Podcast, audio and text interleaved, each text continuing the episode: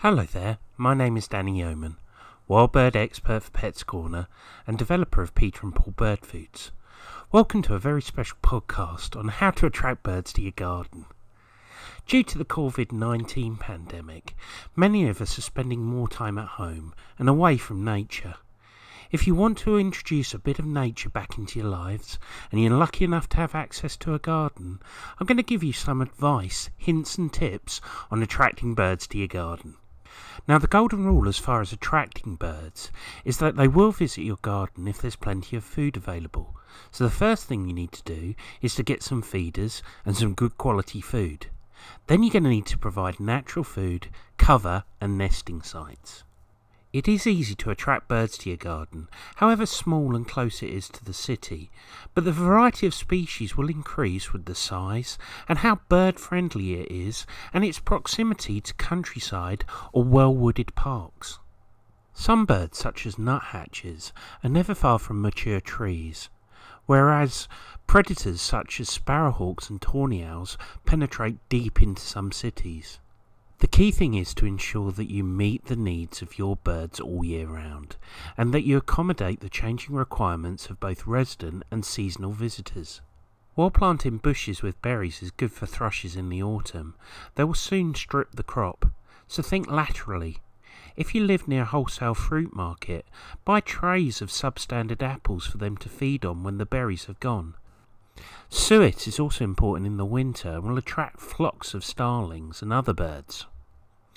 Dense cover will entice nesting dunnocks, robins, and wrens, and nest boxes are good for tits and other hole nesters. During the summer, thriving insect population benefit tits and sparrows. If you have periods when there are very few birds in your garden, think about what you can do to make your patch more attractive at that time of year. Don't be impatient. Activity generally builds up over time as more birds get into the habit of visiting a garden. One of the best ways to ensure that they return is to make sure your feeders are always full. Food, a home, and security. These basics of life will bring the birds into your garden. So let's start with the food. When buying bird food, try and buy from reputable sources. This ensures that the seeds can provide the required levels of energy and have been grown with the environment in mind. But also look at what you are buying.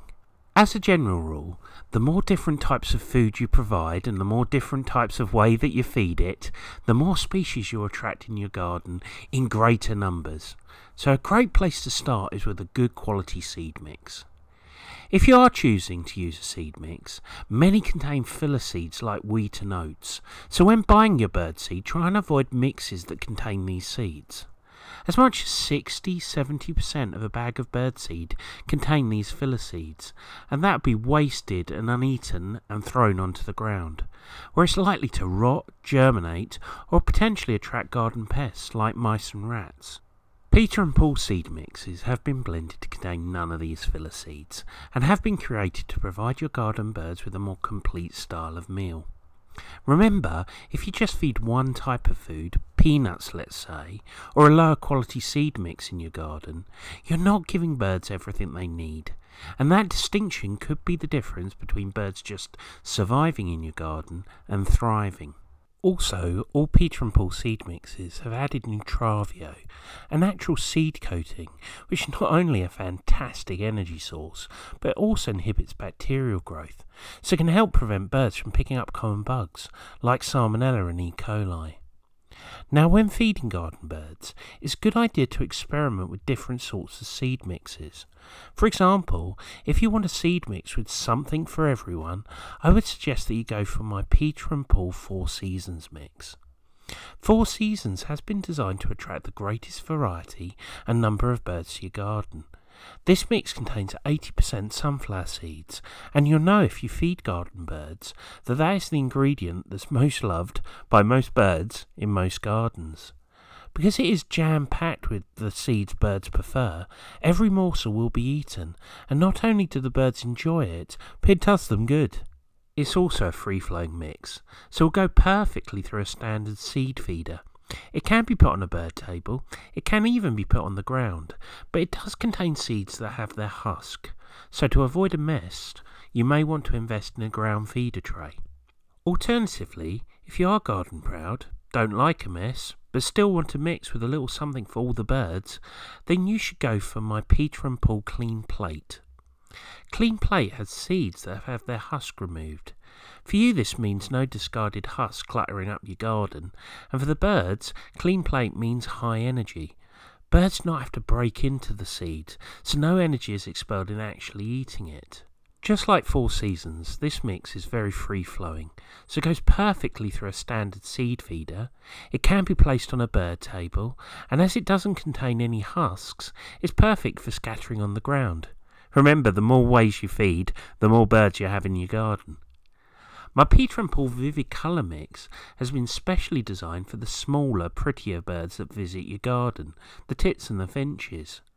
These birds are some of the most brightly coloured birds in the UK, and these colours in their feathers mainly come from a class of pigments called carotenoids.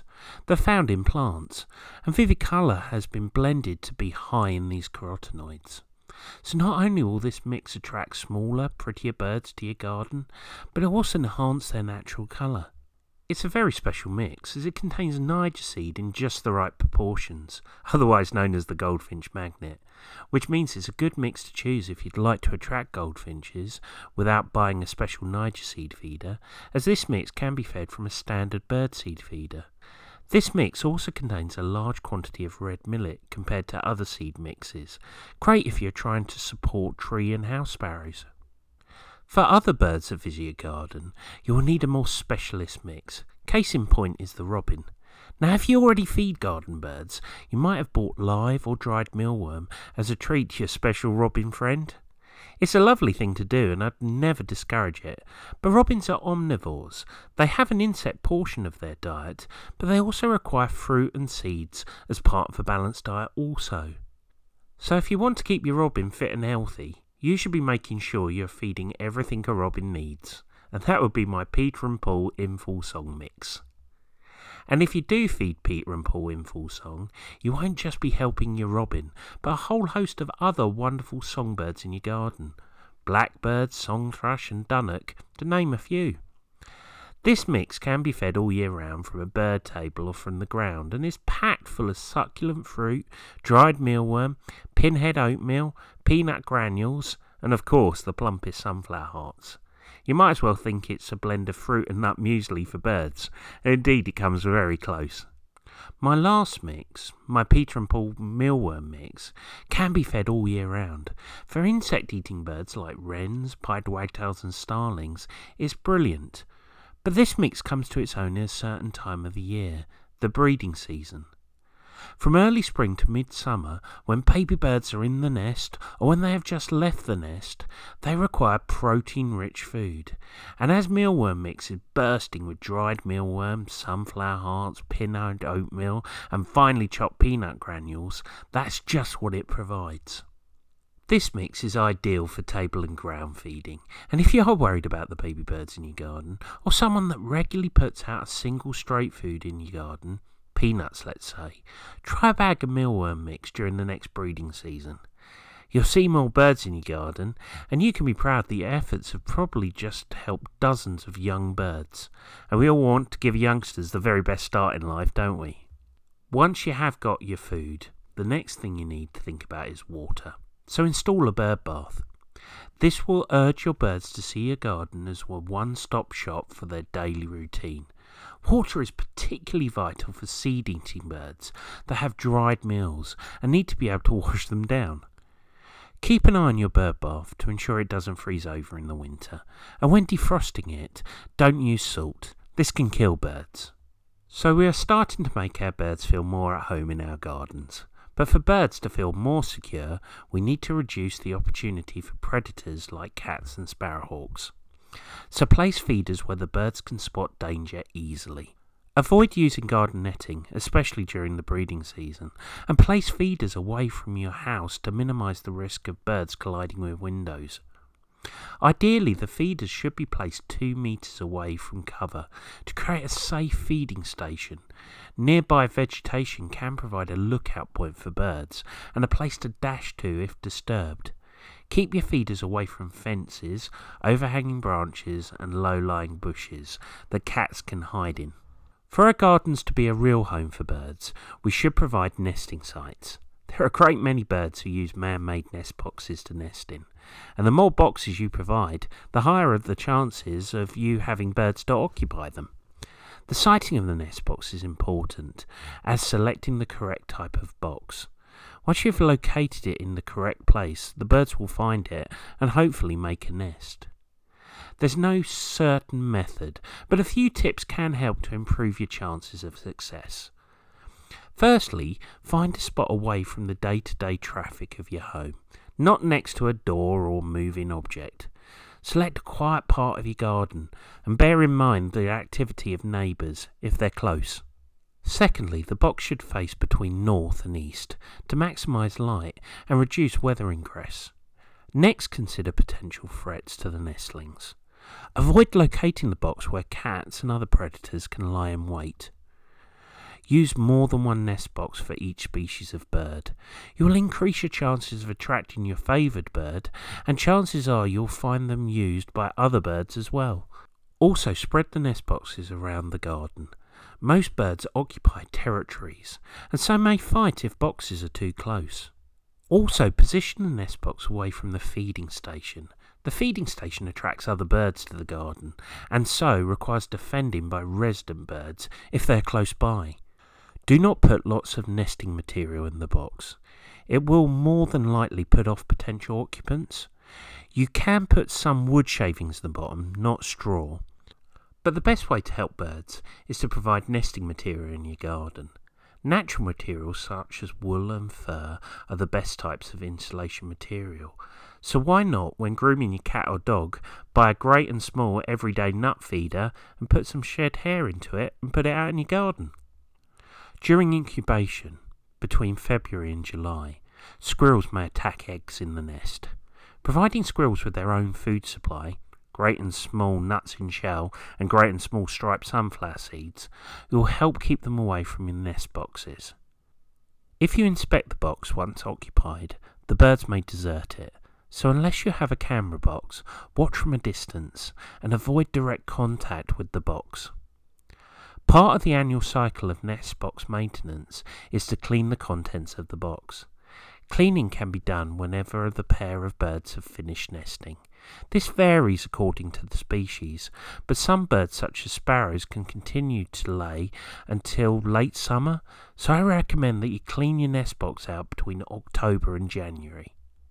It is great if your birds use a nest box that you've put up in your garden, but it's even more satisfying if they create natural nest sites. Provide hedges with dense cover to allow them to do this. Birds will be encouraged to visit your garden for shelter, nesting, and to feed if you plant trees such as rowan, holly, hawthorn, and honeysuckle, and shrubs such as cotoneaster, berberis, and pyracantha. It is also important to maintain a safe environment for your birds. So, remove mouldy seed from feeders and sterilize them regularly to reduce the risk of spreading disease. Clean them more frequently when there are lots of birds in your garden and or when you suspect some are sick. Keep an eye out for lethargic birds sitting around with their feathers fluffed up. When you are feeding garden birds, if you can, adjust the quantity given to the demand so you don't attract unwanted rodents. Stick to your feeding routine once you've started, as the birds will become accustomed to it and rely on you.